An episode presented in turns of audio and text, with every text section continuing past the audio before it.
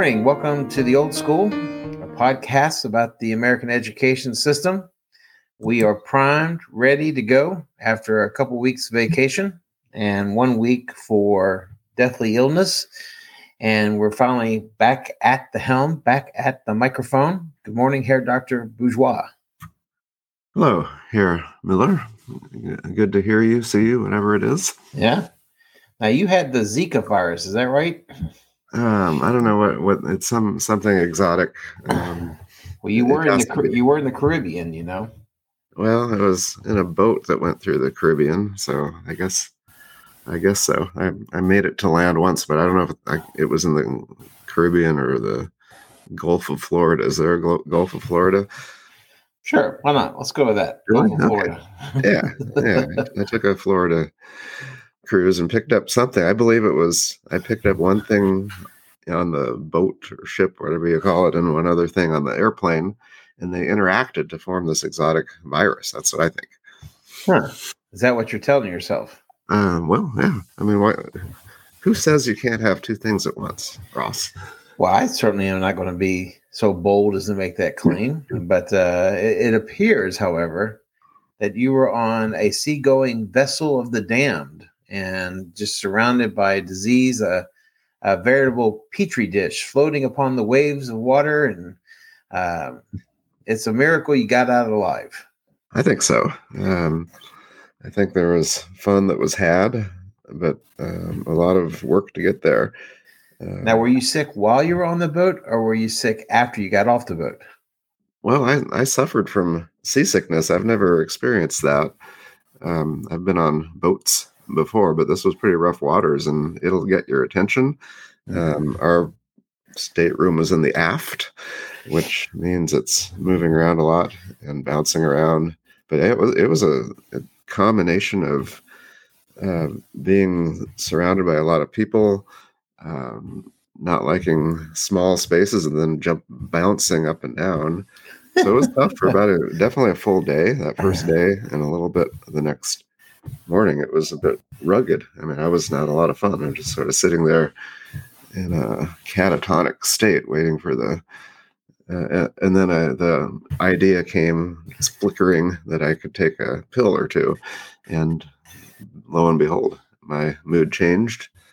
Now, did they also offer the patch that you wear behind your ear Oh, that's for wimps. Uh, okay. no, you're already in need. You might as well just go ahead and you know just get it. Yeah, I just I usually push through things, sort of like this sickness now.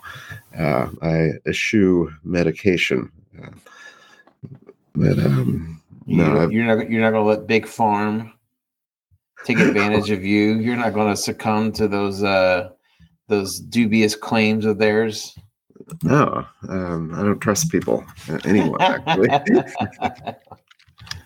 He's almighty.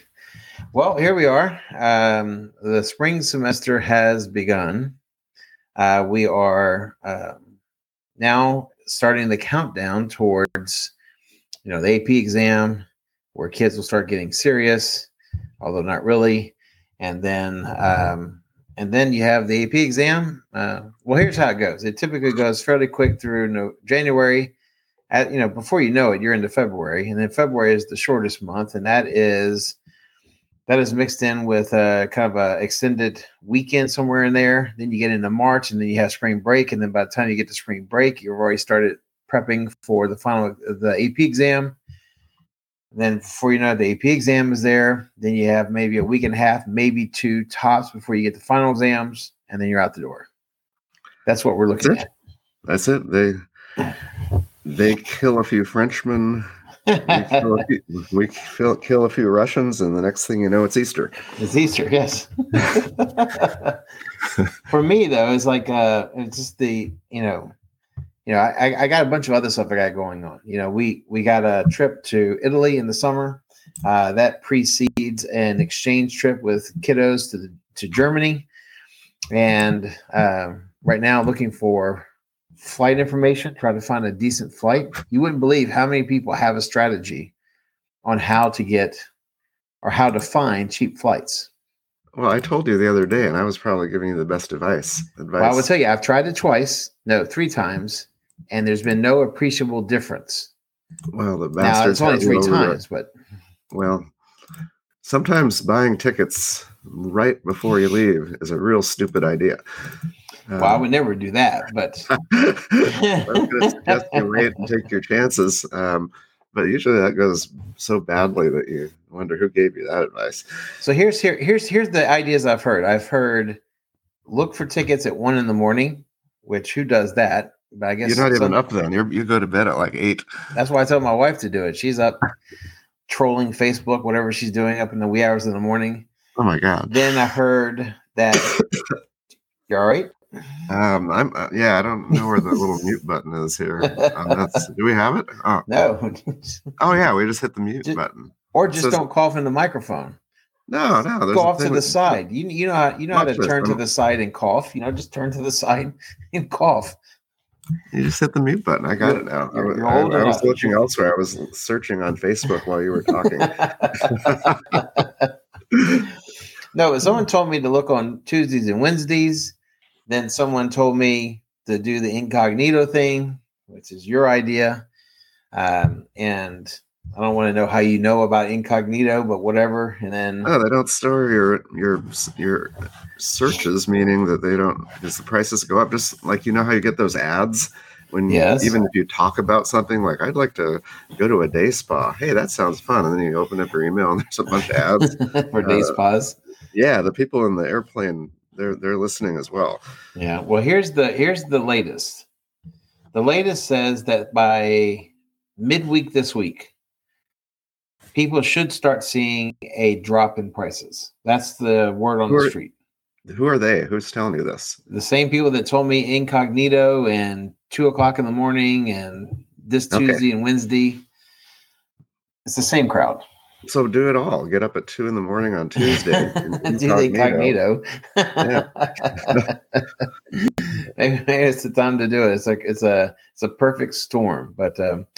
One of the things I wanted to talk about, if you're ready to move on from this pointless banter, I was waiting. It was kind of dragging on. Um, eh, it was not dragging on. okay. People um, were what- riveted. By the way, if anybody has ideas, you can't Ideas? leave a comment because we don't have the comment thing no, we don't listen to people. No. So, but anyway, so I was watching television as I want to do from time to time, and I saw this interview with uh, Supreme Court Justice Sonia Sotomayor and a rather nondescript politician that I'm sad to say I don't remember who he was, but the two of them were espousing the need for and bemoaning the state of civics education. Uh, do you recall what civics education was like for you in high school? I know it's been a long time. Um, It's where we football the players 19 won leather helmets, and yeah, so It wasn't that bad. It was in the late 70s. And no, I don't remember studying anything related to civics. I studied music. I had like four or five classes of music every day out of six periods and uh, something like that. I had German and math and then music the rest of the day. It was pretty open back then. It was a better so era. clearly, clearly, your counselor was not looking out for your best interest. Civics i don't i don't know if they had a class i mean and they had something called social studies that we took in um, i think seventh grade maybe eighth grade too or something Sure. like that it was more map making we would draw maps of maryland and try to find whatever is in whatever the hell is in maryland they, they teach civics in maryland don't they they do teach civics in Maryland because Maryland's a god is a God fearing place. It's God fearing people. well, some places true blue. Yeah some some don't um Those but, are the uh, people on the wire that are not the true blue Americans. And speaking so- of so- places that don't have anything going on, do you really want to dive into Oregon? i don't want to talk about oregon This, uh, Or I wouldn't either.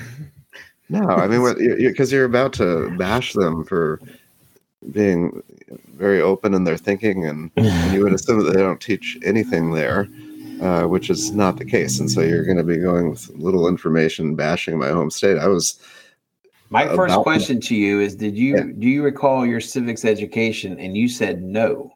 no, well, I, re- I remember very little. I'm freaking old. But I, I, I remember social studies because um, I, I could get extra credit by making maps of Maryland, and uh, that was fun. The thing is, is I think a lot of people assume that civics is taught because it's taught as a byproduct of all the other social studies classes. But that's simply not the case. I mean, c- civics is a much more purposeful sort of thing. I think the class that is most uh, most closely related to. Did you just pass out? Oh, I'm just sitting here minding my own business. You're, you're hypersensitive. I'm drinking a cup of coffee and I slammed it down near the mic. Um, but I you're was so making sure. I was making sure you're still still I'm not- awake. I'm just gonna hit mute for the rest of the episode. but they uh but I think that I think the class that most closely resembles what civics might be is government. Now, government ostensibly the job is to describe the governmental system, you know, that sort of thing. But I think civics, as I understand it, has a, a much more of an activist type of bent to it. It's more than just knowing that the three branches of government are legislative, judicial, and executive. It is to know how you interact with them. It's to know how do you uh, press for your concerns. How do you seek out opportunities to uh, maybe to promote the things that you care about. And you know, it's a little bit further than just the kind of the state static kind of exercise of just reading a book about the three branches of government. Now, I want to set aside what uh, Justice Sotomayor and the other guy, who I can't remember, was talking about because part of their option, part of their answer was basically a computer program game where the kid works through a Oh. game to figure out civics not education. going to solve it. Well, okay, um, yeah, okay, we can set that aside because that's a different that's a different No, that gets me riled up. You're talking about the the citizenship test for people who are naturalized American citizens. No, that's something different. What I'm talking Yeah. about is the idea of them. They wanted to promote this civics, uh, civics initiative that had at its core one is geared towards high school kids. It's geared it's geared towards also middle school kids, but that the idea behind it was to teach kids how the government works, what the different functions are, so forth and so on. This is citizenship test for incoming uh, people that's a separate thing. And usually that test is a combination of civics and history and Right. God knows what else. I used to tutor folks to take that Oh. test, but Good, good, good business to be in now. Nobody knows anything about it. No, it could be, it could be your thing, Herr Miller. But the question is, is whether, um, I mean, this we we're going to flirt with the political in this episode, but I think the question is, is that Oh, well, no, listen, listen, listen, it's going to be fine. It's going to be fine. Step off the ledge. Like question is-. What was that?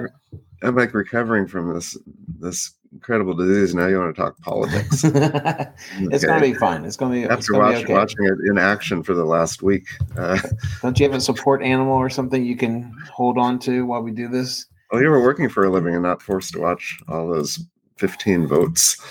Um, Yeah. Well, anyway, so the Okay, question is, is that you look at the kind of the current system, and the current system is plagued by a bunch of problems, not least of which is the fact that people don't really understand how the government works. And so, case in point.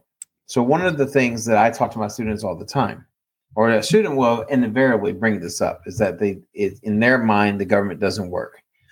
And people have been having a field day with it lately because of the the machinations that was required before uh, Mr. McCarthy was named Speaker of the House. But I told the students that the government was not designed to work, and it certainly was not designed to work quickly.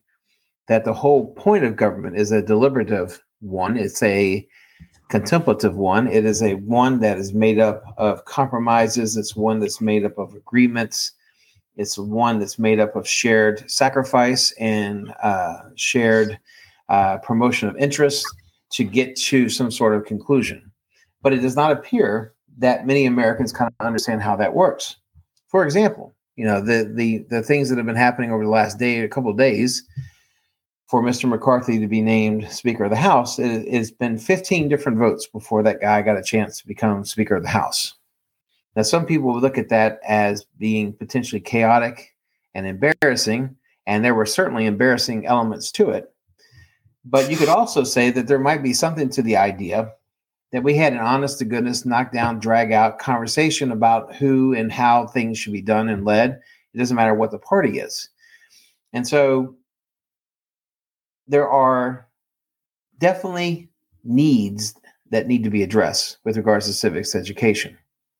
The question is, what do you see as the obstacles to it? As far as actually teaching it in, in schools? Yes. Um, well, I, I, I do. I've assessed this idea of parents and their they support the idea of teaching civics in school.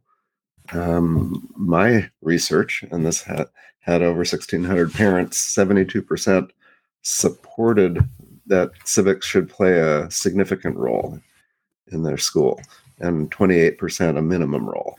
So, not as overwhelming as I would have expected, but, but so parents want it um, for the most part. Um, but at the same time, um, only 65% of parents in my survey said we did a good job teaching civics. So there, so I think the people want it in general. I think if you presented it to groups of parents, they're going to say, of course. But then uh, very quickly, it's going to turn into what what civics. We've gotten into this political age that it becomes. I mean, it's it's one of those words almost um, that that gets people uh, divided, uh, even, which is silly. But but even just saying we're going to teach civics, and they're going to say, okay, what type of civics? You know, what political bent is it going to be? Um, so uh, it, it's almost like the atmosphere, as much as it's needed. It's it, it's how can you teach it without getting controversial? It's less like us trying to have a conversation now. We have to bring up what's happening in the world. Um, so are are there teachers out there who could pull it off today? I think besides, definitely. I mean, besides just teaching names and dates and the branches of government and right. uh, things like that, but actually, it should be a conversation because the idea of civics is also how to, as you said, not not just to be aware of things, but how do you practice civics and be civil and know about how to access the government and be be a part of the conversation. Uh, I think I think there are people out there who could do it. I think there are plenty of examples of people who do it poorly or do it with seemingly no understanding about how to do it. Um, you know, there's a, when you talk about politics and when you talk about the US government, I think that there tends to be two threats to it as far as people who do it poorly. One is is is the individual who uh, who who teaches it with some sort of political, you know, axe to grind. And then there are those who teach it from kind of a cynical point of view against this this this type of kind of uh, an attitude that harkens back to an earlier day where we had faith and trust in our government and institutions. And so you have those who teach it as if, well, but uh, but but there there are those who who teach it um, with regards to, like I said, kind of the cynical outlook about the notion of having faith in institutions and, and what have you, and why would you even do that? And so on one la- on one hand, you you have to you, you sort of understand why people have such an absence of civics education or an absence of the respect of the institutions upon which we're supposed to be or with which we're supposed to be acting. And so yeah, I think there are people who can do it. The question is, how do we get everybody on board to be doing it the same way? Well, um, there are states, and you probably know this better than I, that uh, require you know even passing an exam in high school in, in civics. Um, it seems like a long way to get to something like that, but but to have a, a course, you know, it's just so different from state to state, from district to district. Um, I read something about how much money we devote per pupil to STEM ed- education. Mm-hmm. Um, and um, it's $54 per student per year. on STEM education. And you know what amount we're spending on civics per student per year? I'd be interested to know. Uh, five cents. Get out of here. You just made that up. It's a graph. It's right in front of me. Fifty-four dollars versus five cents. Um, this is the Center for Strategic and International Studies, supported by the Annenberg Public Policy Center.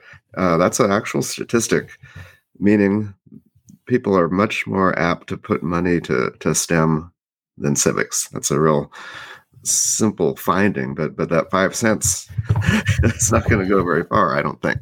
Well, you think about then what is the kind of the effect of that, and that is according to the organization uh, for which uh, Miss Sotomayor was speaking, um, saying that thirty percent of Americans within the younger demographics say that they could you know, dem- democracy was not required for a well-run society or something Whoa. to that effect for no, no, democracy was not needed and so if that's true which 30% seems like a lot but i certainly agree it's probably more now than it has been in oh, previous years the question is then how do you structure this kind of class and i think the danger is and I think what people are going to be looking at the most is one thing that you brought up, and that's the notion of bias.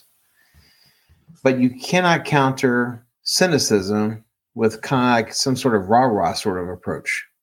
Right. I mean, I, I, think there has to be a line where you say that, listen, these institutions were created on some of the highest, noblest ideas that have ever been put together by a group of individuals in the history of man. And we constantly fall short of the ideals behind these institutions, these processes, or what have you. So the goal should not be necessarily to teach kids that this is the greatest system in the world. Although, as Churchill said, it's the greatest system, it's the worst system, except for all the other systems that have ever been tried.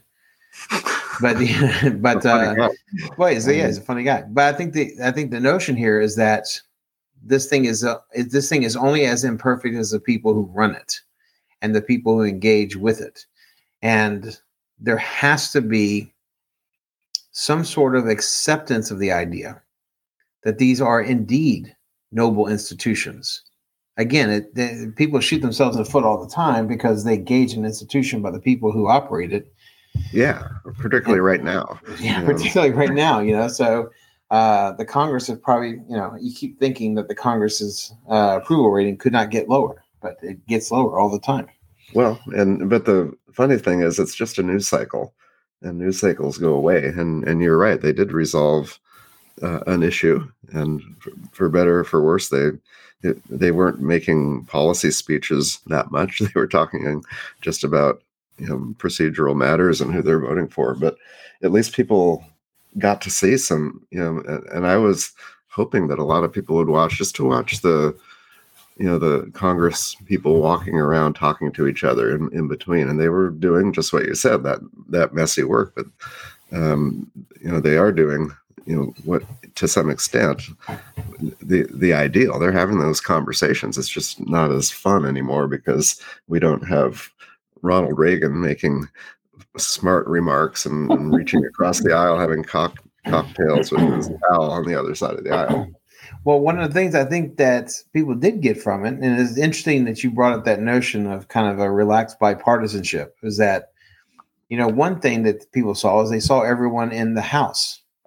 Right. I mean, that people were there. I mean, yeah. it, you know, of late over the past few years, for various reasons, not least of which is COVID, you know the excuse has been made where i'm going to vote from my office or i'm going to vote for i'm going to vote from you know wherever but they're they've not been there and over the past several days we've had the entire congress there and then i don't know if you saw it but there was this amazing moment and i don't and i didn't follow up i don't know what was said but it seemed like a very congenial kind of relaxed moment where you had these two firebrands from both parties just kind of sitting and talking and you know smiles were exchanged and it's kind of this yeah. relaxed posturing and i saw it. I saw it. And the thing i was struck by is that no one really i mean people took notice of it but they didn't think about what it meant. And they didn't think about what it signified and they certainly did not think about it in terms of what used to be.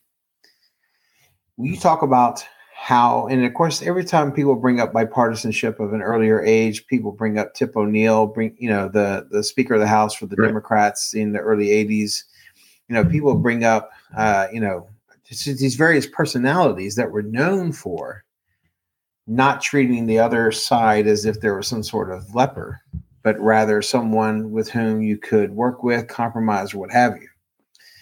I think they in this little snippet, in that photo, in that short video, there are lessons to be taught. So, um, going back to the the money idea, there there certainly are people interested in funding funding civics education. Uh, there are lots lots of groups who are willing to do that. Um, is it something that you know we're talking about in in traditional public schools now, publicly funded schools? Uh, is is this something that that could gain traction um, at a broad level? You know, something. I mean, you have a pretty big vision for you know potentially doing this and making a difference, but is it uh, actionable?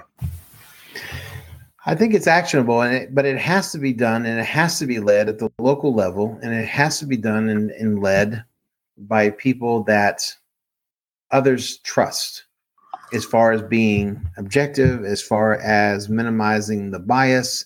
I say minimizing. We all have biases. We all have, we all have various theological and political axes to grind about one thing or the other. The question is, how do we suppress that in order to be able to teach the student so that they can come to their own conclusions? So I think it I think it exists. I think certain communities would be better at it than others. I think there are more I think there's some communities more divided than others. But I certainly think it is possible. Um, I think one of the things that's going to be a an obstacle is just the notion of doing it you know, you, you talk about all these different groups that are pushing civics. They, some of them blatantly have their own bias. You know, I think it's funny when you hear people say, well, of course, you know, yes, you know, one of the things that's, that's destroying our political system is that people are, are just not listening to other people. And what they really mean is that people are not listening to us, you know. So you have this kind of this this kind of uh, this kind of bias by omission where you're you're not recognizing your own faults you're only recognizing the faults in the other side and that's a problem and i think where those problems are stronger that's where it will be more difficult to get civics education put in in a way that it's supposed to be but yeah i think that i think it is possible i think there are communities that are that are yearning for it i think what it requires though and here's the kicker i think what it requires is it requires the school district to stand its ground. And first of all, they have to believe in it. They have to believe in the people teaching it from the onset so that once you get into the school year and once the complaints start rolling in, you can say, listen, we find this important as a school district. The voters of this community has found this important as a community. This is what we're going with. You don't, you're only seeing one side of the picture. You're probably not even seeing that side clearly. We're staying behind the teacher. We're staying behind the program. That is in mm-hmm. short supply. Absolutely, and and if we had the flexibility to you know stop school and and watch what you know what unfolded over the past week, you know, having students and having actual conversations about it. Um, the problem is you couldn't watch that on one of our national news networks with because it's already editorialized and what they say and how they say it and all the comments you would have to have the raw footage you know from c-span. Right. And and, and just watch and then you'd have to have a teacher who, who knows her or his way around enough to bring it to life. And also who's able to handle the biases coming out of the kiddos right. who for a lot of times are getting them from their parents or their friends. And to be able to navigate those comments to redirect it towards how those comments might have some problems to it and how the thinking behind it might have some problems to it and to, to be able to talk about it in those terms and so yes I, I think i think there are definitely people who are strong enough and capable enough and professional enough to teach a class like that without bias. Um, whether the community is ready for it, who knows? Right. I mean, I will go back to Oregon and uh, my middle school or junior high back then, and I do recall that we were in a, an election year or the primary season. I think it would have been, uh, you know, in, in the in the mid mid seventies. I think when Jimmy Carter eventually became the president. Um, but but we were learning about the candidates and their policies, and and uh, they were you know the the conversations were much easier back then. You know, we were just trying to figure out what their policies were, but that type of an exercise, you know, today, you know, where you, I mean, I think we, you know, you you were given a candidate and you were supposed to research and, and know all of their views and then talk about it and so forth. Seems like we're we are uncomfortable with with something uh, political today, which was a very useful exercise. I mean, during a election season, you know, what what better time to learn it? Well, I think it's not just we are uncomfortable as parents, as community leaders, as teachers, as administrators, but the students are uncomfortable. That's right. So, like in the last couple of days, I was teaching about the progressive movement of the first two decades of the 20th century. And I was drawing some comparisons, as you can in the history class, between the the progressive movement of the early 1900s with the current progressive movement. And I was trying to get from the students you know their ideas of what they think progressivism is what kind of issues do they associate with progressives you know what kind of individuals do they associate with progressives and there was they, there was nothing there was very little in, in on the on the part of the students about excuse me about uh, about progressivism they weren't willing to talk about it they weren't willing to talk about the issues. They weren't willing to talk about the current climate. And I tried to press, and it just wasn't. It wasn't something that they were willing to do. And you know, you usually associate teenagers, and teenagers have t- typically been defined by their willingness to, you know, break through taboos. But the problem is the taboos are so strong at the parental level, at the adult level, that they're not willing to break through it. You know, now it is it's certainly possible that some of them didn't respond because they don't know anything. You know, they don't pay attention to politics or what have you. But you know, my classes, even as early as two years ago, were much more vocal.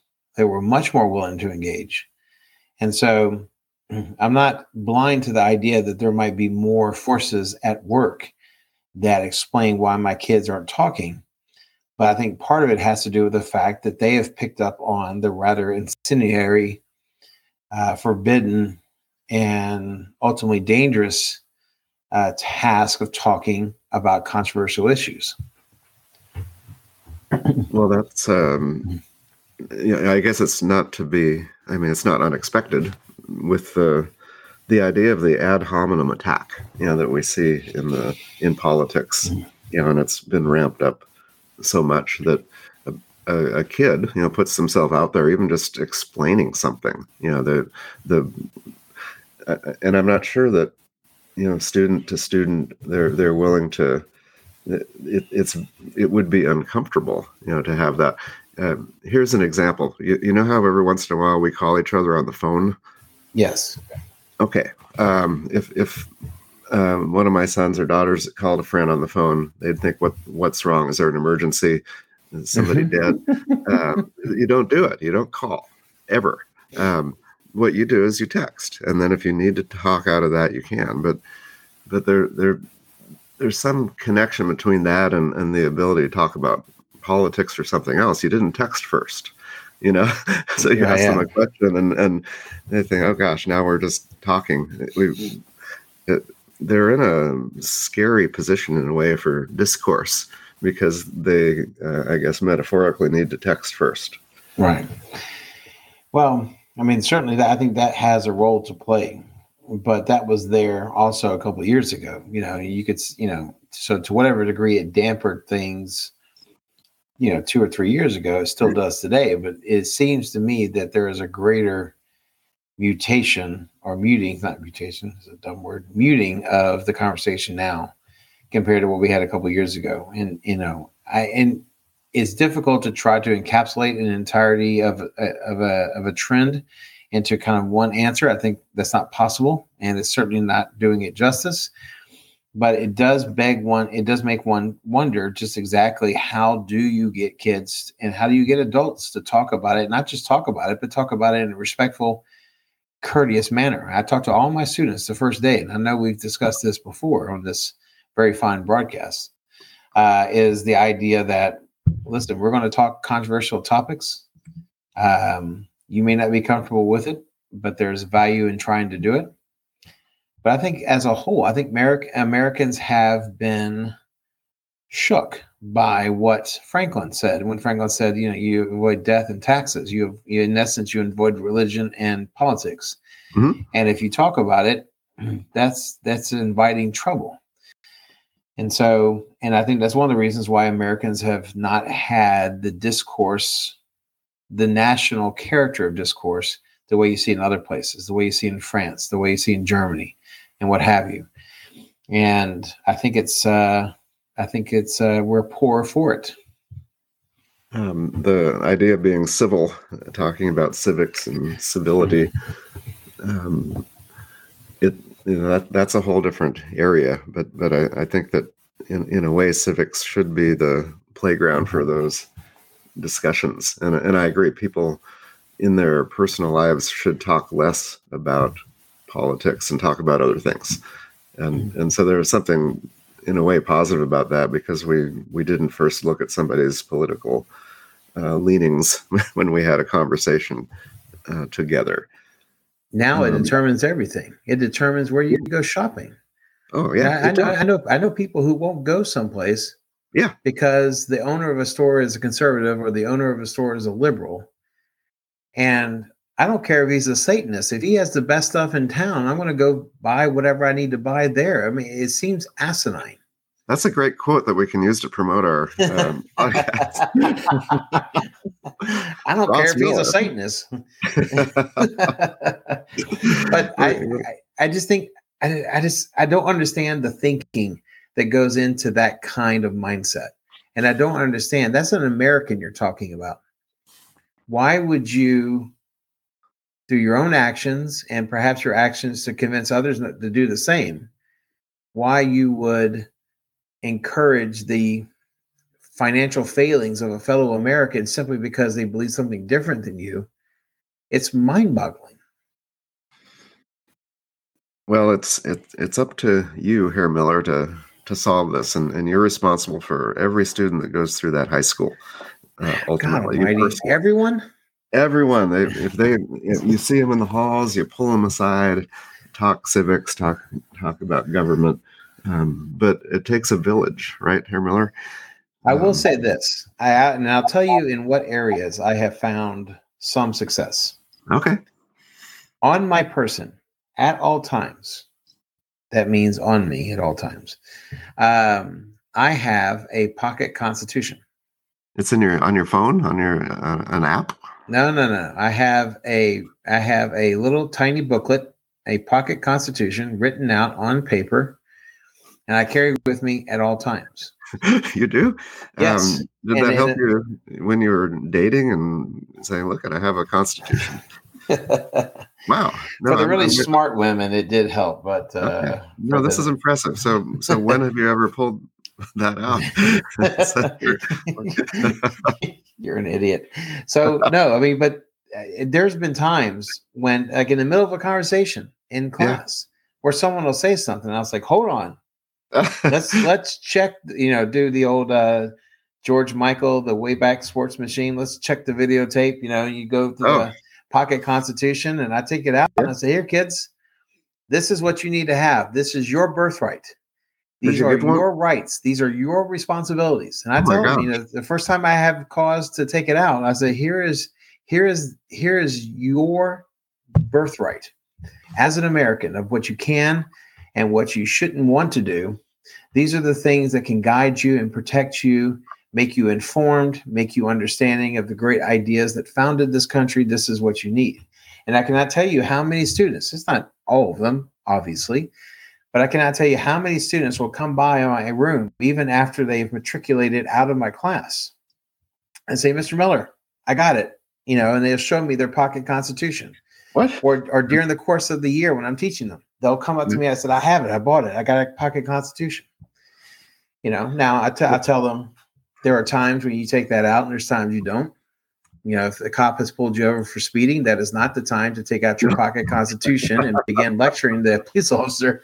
I said, or if your parents try to ground you and then you whip out the pocket constitution and explain to them that as an American citizen, you know, that there are obvious shortcomings sometimes, but on the whole, I think we do better if we have simply a better understanding. Now, people will be really quick to tell you they know their rights. They are less certain of their responsibilities. And I think having the pocket constitution gives us a pretty good understanding of both. Well, I'm taking a look at Amazon.com, and for $4, you can get the Declaration of Independence and the Constitution of the United States. Uh, $4. Uh, and we're talking about very little investment. Even within that five cents per year per student, we could probably make this work. Um, but, but have you thought about passing them out? And I know you're independently wealthy, but that would be a nice gesture. our, gov- our, gov- our, gov- our, government teachers do it. Seriously? So, yes. They pay for it personally? Yes. Huh? No, well, I, we pay, I paid for it as a department. So while I was department chair, I'd yeah. have the I'd give funds to the government teachers so that they could buy pocket constitutions for all their students to carry around with them. You know, and so um, wow. Well, because I I think it's that essential, and and I think you know you can get a pocket Constitution from Barnes and Noble for like one buck. Oh, you add then the Declaration of Independence. It wouldn't yeah. be a bad idea to add a pocket version of the uh, uh, Federalist Papers. Federalist and, Papers. Yes. Uh, Screwtape letters? No, no, no, the Federalist Papers is one of the most complete, exhaustive, thorough, explanations of a democratic society, the principles that guide it, and the reasons for it that you'll find anywhere in the world. And we, I mean, you look at our Constitution. I mean, the fact that we could have a pocket Constitution is unique. You look at the Grundgesetz, you look at other kind of, uh, there was the German Constitution, you look at other different constitutions, and those things could kill people if you threw it at them. They're that big. but we have something that's so concise it is so perfectly phrased and it matches the times. You know, everyone calls it, you know, everyone says that the Constitution is outdated. That's ludicrous. Uh, that's someone who does not understand the Constitution. But there's so much there that students can benefit from. Well, finally, Herr Miller, we, we always tout that we have solutions, and now we, we come to one about this pocket constitution. It's like you go to a hotel and there was a time you would find a Bible in the drawer there from the the Gideons. Is that yes? Yeah, yeah. And um, who knows? Before Gideons, maybe there was uh, the pocket constitution. That's know. what I'm saying. Just drop it in there. Um, but the but it could it, what a great thing for graduation and maybe I'm sure some people some schools do this where you hand the diploma and you hand the constitution it's symbolic. It, it's, it is it's symbolic uh, and certainly in absence of a dedicated civics class, it can be a gateway by which students can learn more about what was meant by our government and what was meant by what this country was supposed to be. And maybe that would be enough until we can get our act together and create something that is sustainable, create something that is inspiring uh, without being, uh, you know, Pollyanna. Mm-hmm something that gives us the reason why our government and the structure of that government is special. Well, that's a real high note here, Miller, and it's better than a you know a gamification version of it online. Indeed. Uh, yeah, so it, it, fits everything in the old school. We've we've come to the pinnacle of our conversation and, and the simplicity of your idea. Uh, it, it, it, fits uh, because we're simple men. Indeed. Uh, simple men, food, football, or you know, so we're good. so, our, so the question is, Are you watching TCU and Michigan? Not Michigan. I'm sorry, TCU and Georgia tomorrow. TCU, Or Monday. TCU already banished Michigan in one of the greatest games Yeah. in college football history. Um, yeah, I'll be watching it um, on television. That's a that's a big deal for little TCU, Little TCU, our little uh, little university right down the road from us. um, and not even a headline in the local paper. Uh, yeah, they, they, I'm sure they they get their press, but it just seems like we have a national, nationally prominent school that's been great for a long time, and not a lot of noise. I think we have the Dallas Cowboys that make a lot of noise, and they're not typically that good. But here's TCU, who is. And I don't think people understand just how shocking this is. I think if you're just a casual football fan, I, I don't think you understand the significance of TCU being in the national championship game. Right. There's never there's never been anybody except for maybe six schools in that championship. You know, yeah, they're- uh, the recent incarnation of the championship. yes. right. Um, Last but- time TCU was in it was in 1938. really? There you go. Okay. Chew on that for a little bit. Did they lose to Oregon or something? I don't. I don't remember who they beat, but they won. oh, did they? They won in 36 and they won in 38. Is, is that in your pocket constitution? Does it give you those stats? Well, no, it's just uh it's just an add-on that I kind of tuck into the back of the pocket constitution. it's okay. Now we're back. We, we're Nah. at the high level. This is what we're really about. we got crashing down upon this. So, all right. Well, uh, until then, and go frogs, and um, I will see you soon. And I hope continued uh, health for you, Herr Doctor Bourgeois. Uh, danke, Herr Miller, and uh, enjoy, and auf Wiederhören.